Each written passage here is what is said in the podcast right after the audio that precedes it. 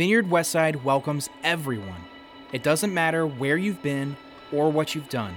Come as you are, because we believe that love wins. Period.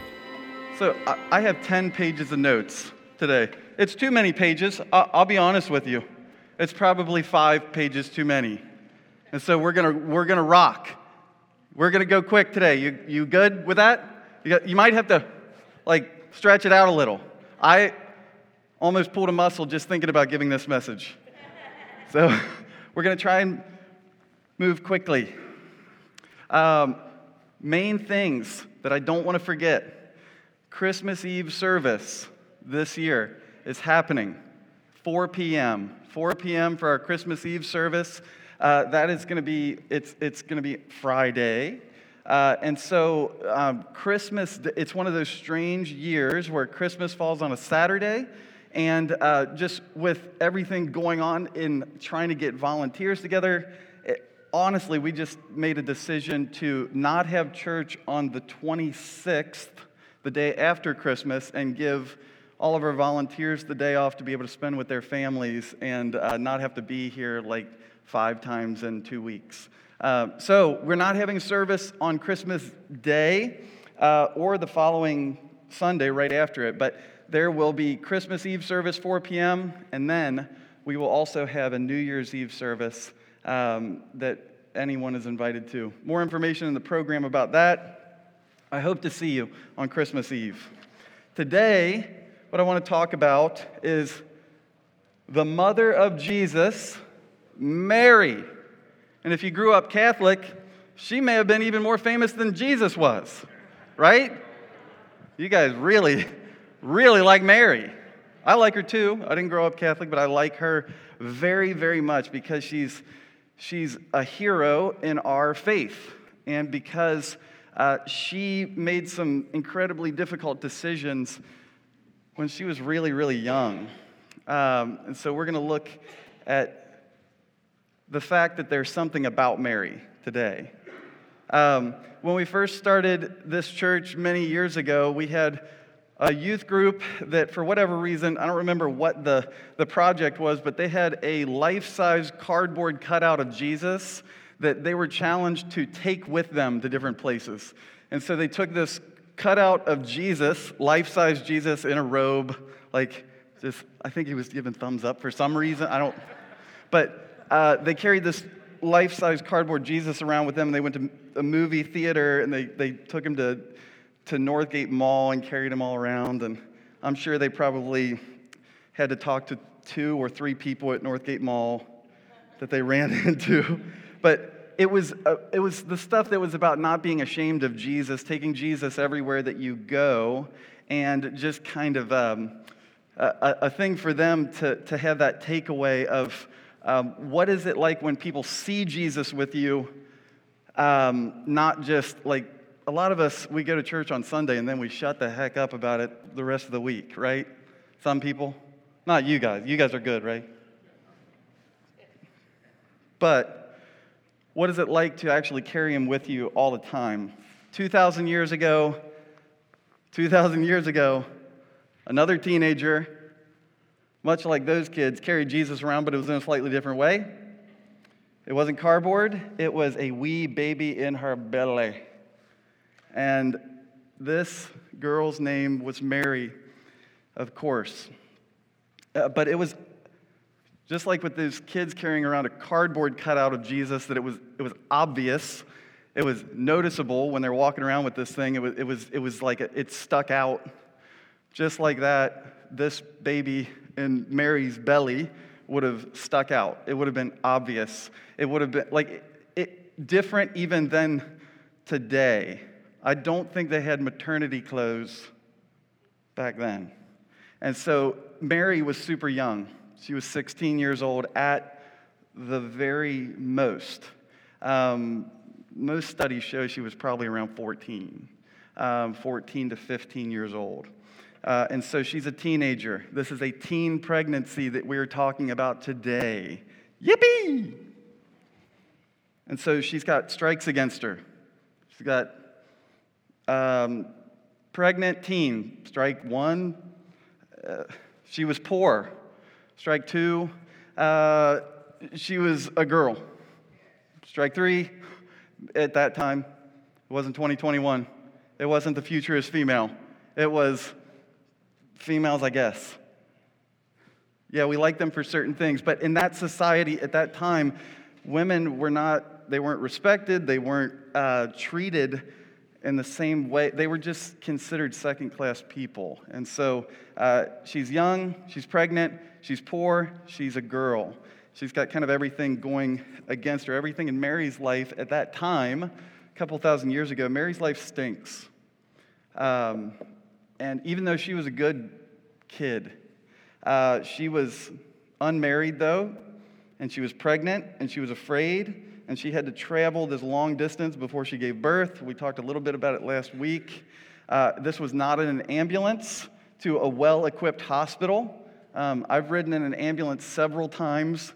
Um, they're pretty nice, they're pretty well equipped.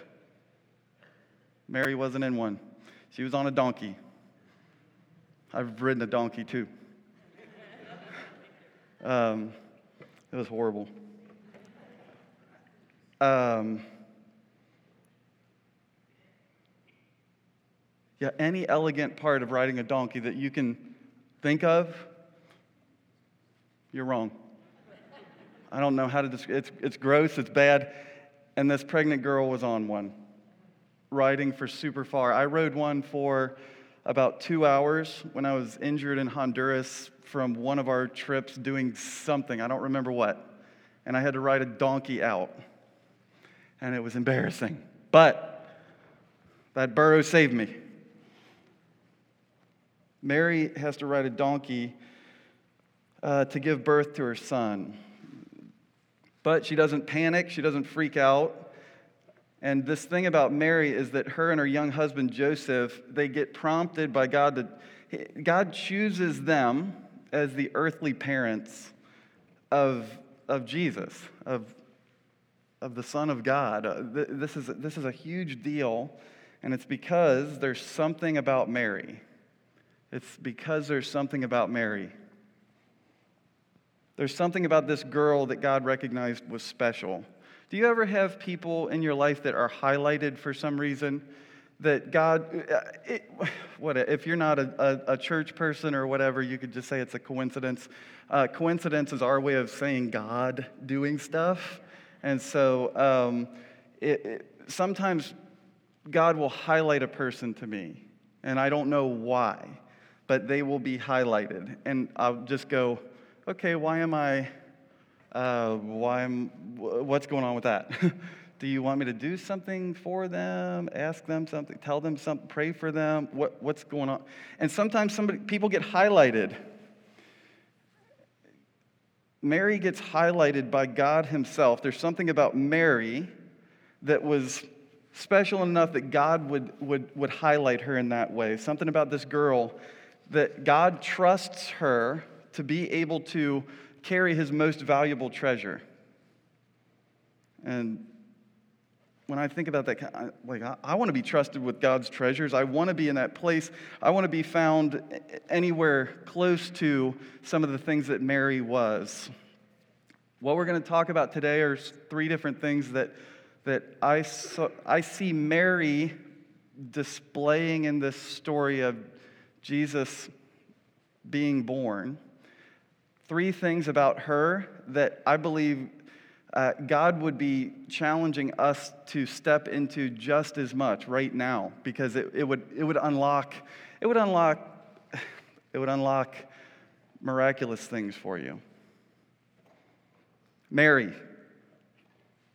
she says, um, I can do it to God. I can be trusted with your plans. I can um, be found reliable with your promises and your gifts.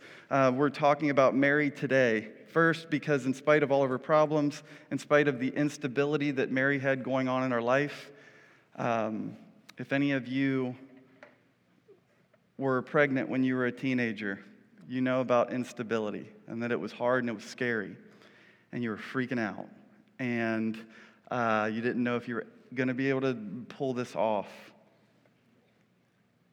And Mary's in spite of being in that spot. She exhibits a characteristic of this is the first one if you're a note taker. She exhibits the characteristic of unswerving commitment. Unswerving commitment. Mary, who's just happy to be this normal Jewish girl living in a Jewish town. Even her name was the most ordinary Jewish name you could have for a girl Miriam, Mary. Just, it was named after Moses' sister. She had unswerving commitment. Do any of you have an unswerving commitment right now to anything, um, anything in your life, anything that you you're going after it hard? Like it might be um, you have that unswerving commitment to get your degree. Anybody have unswerving commitment to something right now? What is it? Sobriety. Sobriety. Unswerving commitment to staying clean. What's your unswerving commitment? Same thing? What is it? To my husband. Yeah, that's a good one. I like that. Who else? Unswerving commitment? Yeah, what do you got back there? To what? to raising your kids, hopefully raising them in a godly, good, you know, all that. How about you? Absolutely. Unswerving commitment to some of these things, though, that, and this is what Mary has this unswerving commitment to carry out the thing that God handed over to her. And so, a few weeks before she gets pregnant, she's engaged to this normal guy, Joseph. And he's not a scholar, he's not extraordinary in any way. He's um, what we say, you know, like what I've found out later is that as you start to, if you hang out with fancier people, they'll start, they use phrases like, oh, he was an industrial arts guy. You know what industrial arts is? He was an industrial arts guy. It just means you work on stuff, you build stuff, you do stuff with your hands. Jesus was a carpenter. He learned that from his dad, Joseph, his earthly father. Joseph is a carpenter, he's a blue collar worker. God interrupts Mary and Joseph's normal, normal, normal life. One day, an angel named Gabriel appears to Mary and he gives her a message that ends up rocking her world. Luke chapter 1, he says, In the sixth month of Elizabeth's pregnancy, God sent the angel Gabriel to Nazareth, a town in Galilee, to a virgin pledged to be married to a man named Joseph, a descendant of David. The virgin's name was Mary. The angel went to her and said, Greetings, you who are highly favored. The Lord is with you. Mary was greatly troubled at his words and wondered what kind of greeting this might be. This is also because what we've seen throughout Scripture is whatever your idea of an angel is, I would argue that you're sorely mistaken. And they're terrifying and they're huge, and you think they're going to kill you. And so every time we see an angel in Scripture, there's a person near them going, ah! Basically. And they calm down, just calm, just calm down. Mary was greatly troubled at his words and wondered what kind of greeting this might be.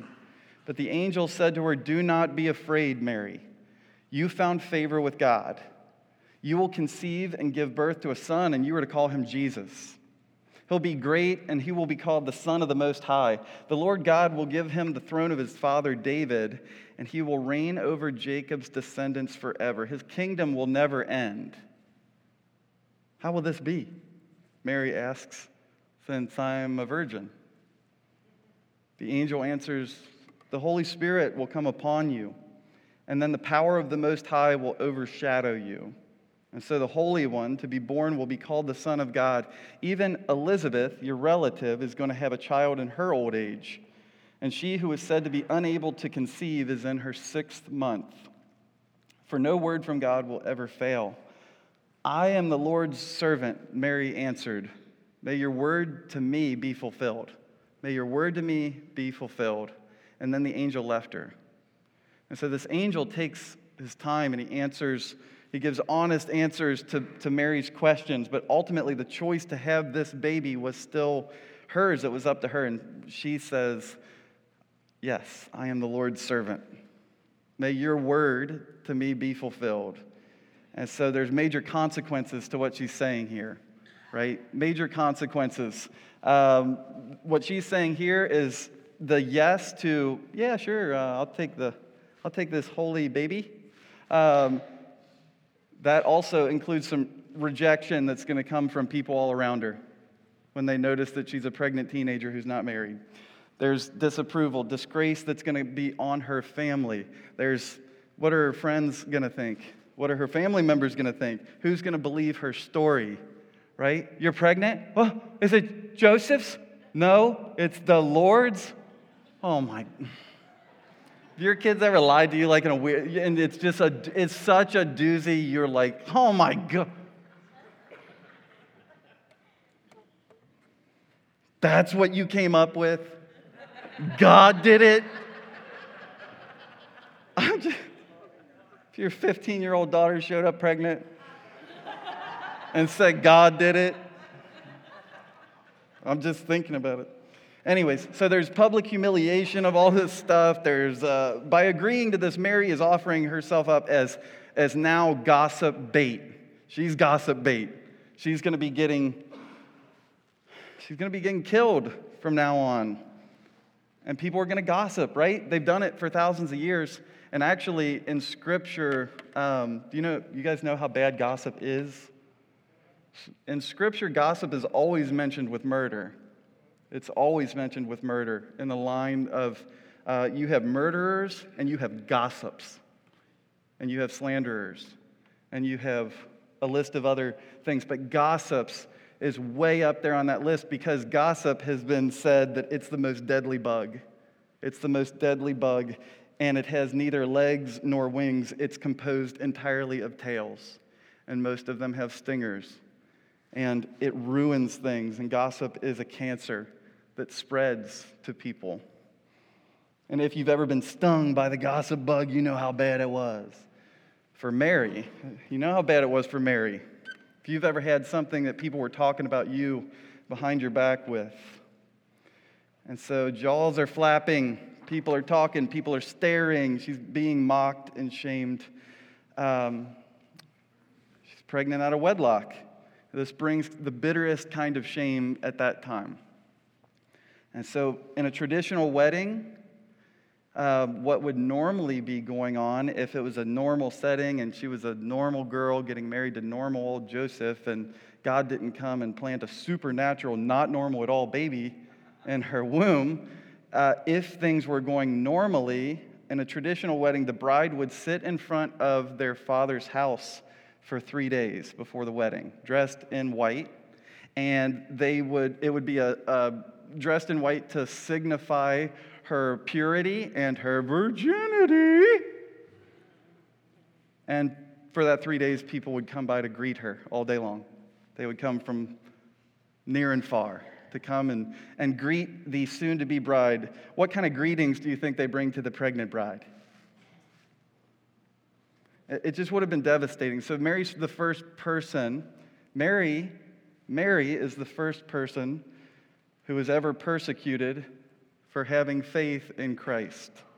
She's the first person ever persecuted for having faith in Jesus. And then there's Joseph, this poor sucker. He's.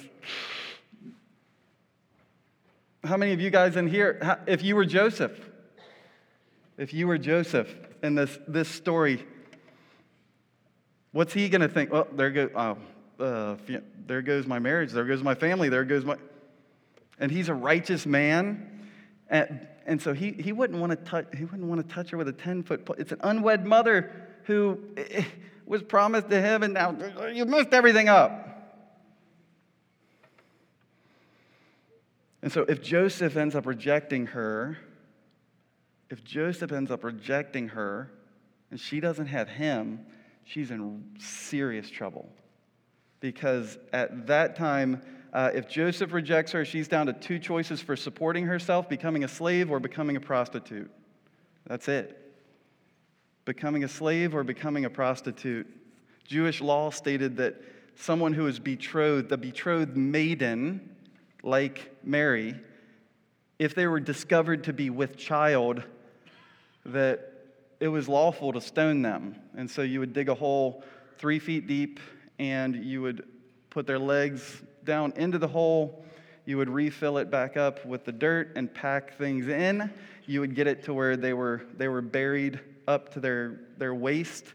And then people would get the, the biggest stones they could find and they would take turns throwing them until she was dead. This is what the law said was allowable for, for Mary, that she was literally risking her life accepting this angel's assignment. She's risking everything um, family, reputation, love, marriage, financial security, even her life. Um, and so I just think of the questions like, what am I willing to actually sacrifice to serve God? She's, she's giving up, she's giving up everything. And what am I willing to sacrifice to serve God? Like my plans, my money, my bad habits. Um, I, you know, I talked about it. Uh, I talked about it a few times recently, but I, I was what I felt like was hopelessly addicted to chewing tobacco for about 15 years. Um, I, I would dip two, I went through two cans a day, um, two full cans a day, fall asleep with it in my mouth. Um, tobacco grossness would get on the pillow. My wife would yell at me and inform me I was gross. it, and, but the thing was, the thing was that, that finally got me was that um, I kept having things where God was wanting me to walk through people uh, leaving addictions and stuff like that, and I couldn't leave this one. And so I was like, it was just this thing, it, it didn't work. And God kept saying, you gotta, you gotta get rid of it. You have to drop it. You have to let go of it. And so I, I finally quit about three months ago. And yeah, and I haven't done it again, and it's been freaking horrible. well, thanks. Well, thank you. But it's been, it's been, it's been harder than I thought. And um, what am I, but what am I willing to serve God? Am I willing to give? God, I got to be willing to do that. He was willing to give his son to me. He was willing to give his son to you to die on a cross. Are willing to give up tobacco. Man, I gotta, I gotta do this. Mary has this unswerving commitment to God. She says, Whatever you say, Lord, I don't care what the risks are, I don't care how scary it is, whatever it is, I am your servant. I'm your servant. I think one of the reasons why so many of us have a, a problem or trouble following Jesus in this kind of way is because we've never really, we've never really surrendered ourselves. To, a lot of us have never really surrendered ourselves to the Lord. I remember um, that just scared me so bad because it sounded so weak. And for men, men don't want to surrender. I know that women don't either, but especially for guys, I've seen this be a trouble area of surrendering your life to Jesus, actually giving it over to Him and, and saying, Man, you are better, you're better at all of it than I am. Having that total devotion. Whatever you say, Lord, I'm going to do it, I'm your servant.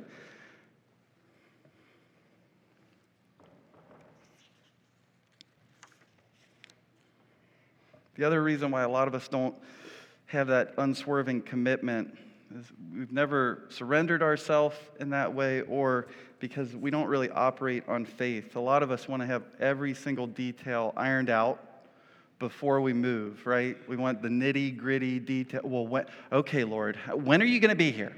When are you going? 9:45, Lord? Not okay. Don't be late, right? If you're 15 minutes late, are the prayers answered free? Like. It's just, but we want all these details. And, and if you want all the details before you do anything risky, um, you don't have any faith. If you're anxious this morning about how it's going to work out in your life right now, everything, how, how the heck is it all going to, how's all this stuff going to work out?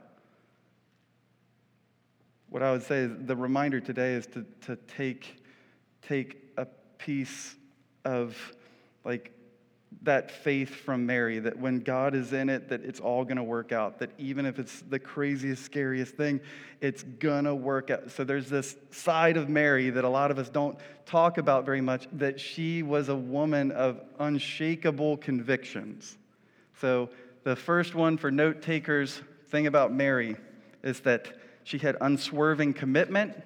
The second is that she had unshakable convictions. If you read the Bible, you'll find out that Mary, the mother of Jesus, was a lot more fiery.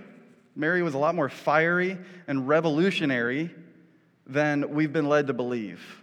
This lady was, do, this lady was doing crazy stuff. And um, there's a there's a, a book I read a long time ago called Nice Girls Don't Change the World. And this is an excerpt from it. It says, The Mary that we never knew. There are actually two Marys. One wears a Carolina blue robe and exudes piety. From a somber face, she often holds her baby son in her arms and barely makes eye contact with us. This is the familiar Blessed Virgin Mary, and she leads us to a Christmas celebration of quiet reflection. Another Mary, the blessed, valorous Mary, wears ordinary clothing and she exudes hope from a confident face. This Mary utters poetry fit for a political rally. She goes toe to toe with Herod the Great and musters her motherliness to reprimand her Messiah son for dallying in the temple. She follows her faith to ask him to address a shortening wine supply at a wedding, and then finds the feistiness to take her children to Capernaum to rescue Jesus from death threats. This Mary followed Jesus all the way to the cross, not just as a mother, but as a disciple, even after the closest followers had deserted him. She leads us to a Christmas that's marked by yearning for justice and courage to fight for it. She leads us to a Christmas marked by a yearning and a courage to fight for it, like other women of her time, that she would have worn a robe, that she may have worn a robe and a veil, but I suspect that her sleeves were rolled up that her veil was askew more often than not. Uh, in the book of Luke and the, the New Testament, we have Matthew, Mark, Luke, and John, the four Gospels that tell us the story of Jesus' life, his, his birth, his ministry, his life going on, his death, and ultimately his resurrection. Matthew, Mark, Luke, and John. Why are there four of those stories that all tell the same story? Because if you talk to just one person and they have a crazy story, you can write them off as a crazy person. But when you have four people who are telling the same crazy story in four slightly different ways, all of a sudden somebody's not crazy. All of a sudden a crazy story is possible. And so we have Matthew, Mark, Luke, and John. Luke tells us that as soon as the angel Gabriel left Mary, she hurried down to the home of her older relative Elizabeth so she could share the good news with her. It says in Luke 1 Blessed are you among women, and blessed is the child you will bear. This is, this is, um, this is Elizabeth who's saying this. Mary goes to visit her cousin Elizabeth who the angel said, Oh, by the way, you haven't seen her, and you thought she was way too old. Also, she's pregnant. She's six months pregnant. Um, yeah, congratulate them when you see them. But uh, she goes to see her cousin, Elizabeth, and Elizabeth says, Blessed are you among women, and blessed is the child you will bear. As soon as she sees her, even though she's not showing yet, she knows that there is a baby inside this Mary. The instant that Mary crosses the threshold of Elizabeth's house, it says that the baby John started breakdancing in her belly. And she, she responds by bursting into this blessing for Mary. She says, Blessed are you among women, and blessed is the child you will bear. She says, My soul glorifies the Lord, and my spirit rejoices in God my Savior. Mary's pumped over what Gabriel told her and, and what Elizabeth has just confirmed. And so it's like, well, this angel came and said something, but I wasn't really sure because I, you know, it was one line and I couldn't tell if the second one was like, I couldn't, guys know what I'm talking about? Anyways, I couldn't tell, but then as soon as I went, to your house. She walks in the door, and Elizabeth confirms it. And so she's just, she's hyped over it. Her son is going to be the one, the son of David, the Messiah, the future king that has been talked about, the one who's going to establish justice on earth, the one who's going to usher in the kingdom of God. Luke chapter 1, verse 50, it says, His mercy extends to all those who fear him. From generation to generation, he's performed mighty deeds with his arm. He sacrificed, he scattered those who are proud in their inmost thoughts. He's brought down rulers from their thrones, but has lifted up the humble.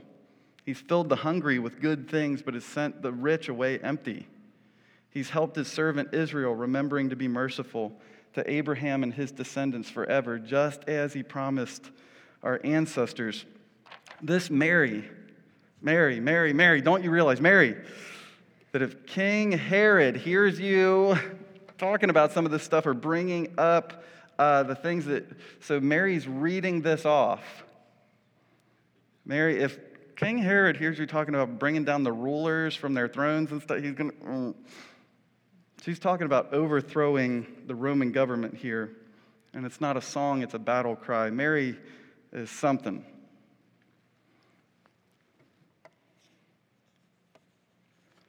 She has unswerving commitment, she has unshakable convictions. Further than that, these, and these, Christ, these convictions that I'm talking about, the Christ like convictions, um, is have you heard like if you don't if you don't stand for something you'll fall for anything? Like that's kind of where the conviction thing comes that you have certain things that you stand for that mary is willing to stand for jesus. She's willing to die for him before he was even born. And so she's got this conviction in her where um, it's it's just on another level uh, there's a, a, story I wanted to read to you guys that's from uh, a book. I just always love this one in particular, and I think, it, I think it fits with something we're talking about. It's a story that's called My Little Shark Hunter. My Little Shark Hunter. Um, and it's, it's not very long. I'm going to read through it. So it says Ever since he was knee high to a Doberman, the boy was fearless. Take him to the ocean and he'd jump in looking for sharks. You take him to the mountains and he'd see how high he could climb. One day, when he was five, this is Amanda, your little boy. This is about, this is like. One day when he was five, I watched in horror as he jumped off a roof, a garbage bag duct taped to his back. We couldn't be more opposite, my son and I the higher that he climbs, the more he believes that God's going to be with him and not me. I believe that God puts us on dry land and he says, Lo, I am with you always. In his first year at college, he called me one night asking me for money. I'm sorry, I said, you've reached this number in error. Please hang up and call your Uncle Dan. Dad, he said, I scaled a 300 foot cliff today. You would have loved it. Right, right, right. His father, who contracts vertigo standing on a skateboard. For years, I've wondered what God would make of our son. Would he call him to be a crash test dummy or some kind of professional bungee jumper? Or would he fulfill every North American parent's dream by settling down in a huge house with a nice wife and provide us some grandchildren that we could spoil? The unexpected answer arrived by email one day Dear Dad and Mom, I just want to let you know that I met a couple nice girls and we're planning on being married in Utah. Not really, but I did meet a girl named Lucy, and I think you'll like her a lot. It's surprising how quickly you can find a justice of the peace down here. Lucy owns a tattoo parlor, but she seldom works. Her father won some kind of money in the lottery, so she's set for life. I won't need to work anymore either. I bought a Mercedes convertible, and you'll be happy to know that I put a chrome fish right on the bumper. I'm just kidding. Here's the truth. It might be more shocking. Dad, in the country of Uganda, there's a thing called the Lord's Resistance Army, and it's committing atrocities against children that are too awful for me to put in this letter. Over the years, these people have abducted 50,000 kids, and they've turned the ones that they haven't murdered into soldiers. I've decided that I want to work with street children in Kampala. And I'll be living with local missionaries there. It'll mean there's lots of needles and lots of dangerous things. And I'm going to have to get shots of every different kind. And I'm going to need to raise a little bit of money too, of course. But, Dad, you told me once that Jesus came to comfort us and not to make us comfortable. And I just feel like I've been comforted enough. And it's time, it's time for me to offer some of that to other people.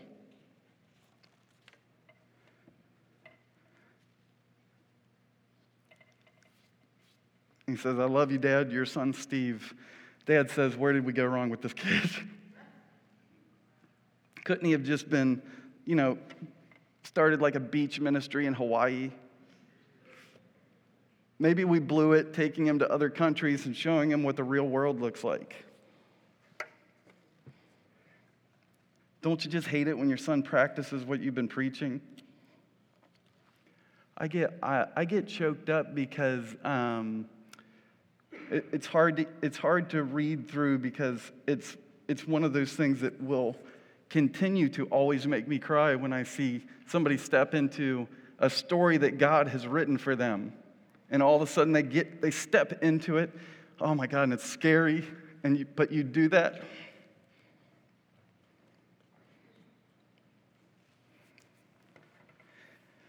Maybe we blew it by taking him to other countries and showing him what the real world looks like. Don't you just hate it when your son practices what you've been preaching and this is what we've been praying for all these years mom said with a grin that he was going to live his life with a purpose. And so, one month ago, we hugged our firstborn son goodbye as he embarked on a grand adventure halfway around the world. It's funny the questions that people ask when they hear that he's in Uganda. Aren't you worried about his safety? And yeah, I have my moments, but check the list of the most dangerous spots on earth, and yeah, Uganda nears the very top. But safety isn't really what we're here for, is it? Isn't complacency the most dangerous place on earth? Isn't suburbia sucking the life out of all of our teenagers more than any foreign country ever could? And so he says, I sat with a missionary the other day who's pouring her life out in Pakistan, patching bodies and souls for Jesus. She's the only missionary in her area whose parents support her being there. I must be honest, I understand. There are times that I'd rather Steve be home that he would be here making good money, that he'd be putting it away for my nursing home bills. And yet, I cannot hope for more than this that my children will hear God's voice despite a noisy culture and that they will obey. I've shed a few tears for sure, but mostly I've been giving thanks because I've been given a son who's a much improved version of his father And I'm also thankful for email and cheap overseas phone rates. I'm thankful that there are no sharks in Uganda. Um, I just I love that story because it's a, a, mom it's a mom and a dad who with I mean we're we're getting to that we're just getting to that point now where we're going to have to release our kids into the world somewhere And this is a story of a mom and a dad who have this incredible fear and trep- trepidation to release their son into this dangerous mission that is scary. And the, the, the kid, but the kid, the kid, he's not scared at all. He completely embraces it. Does this story sound familiar? Jesus is sent on a dangerous mission. He accepts it. Mary and Joseph are given this dangerous mission with courage, with uh, commitment, with conviction. They accept it. In the same way, God is calling us out into dangerous missions all the time. The mission of spreading the good news of Jesus and his love and trying to, anybody who's going through, people who are going through hell, it's our job to drag them out it's just our job to drag them out.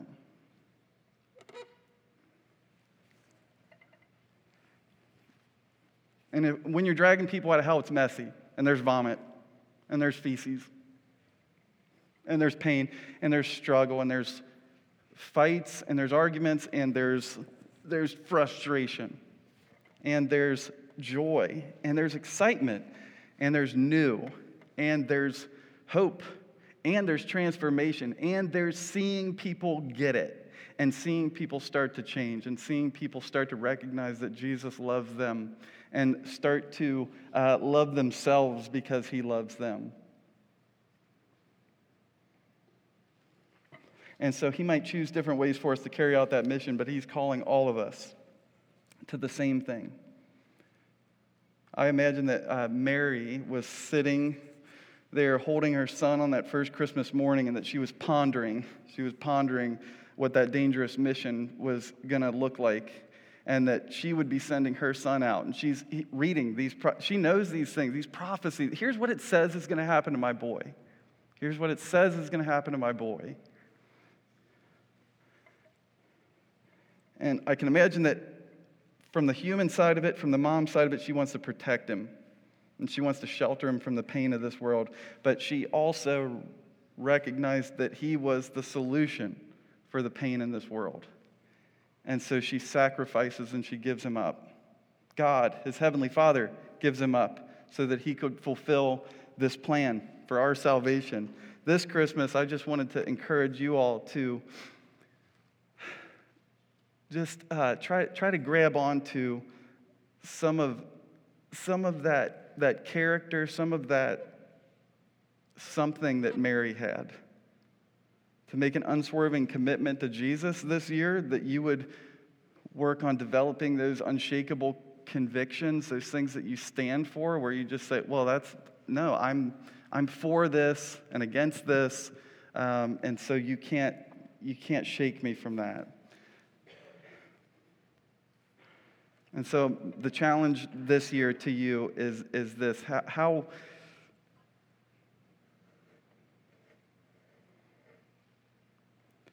How will you be different this year and be a little bit, uh, a little bit more, a little bit more like Jesus' mom?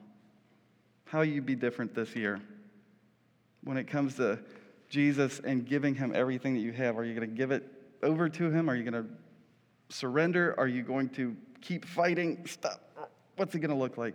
Are you going to do something different this year? Because you've been given the gift. It happens December 25th for us in the United States but it's a reminder you've been given the greatest gift of all time that you can make your life go anywhere you want it to. And that with Him, all things are possible.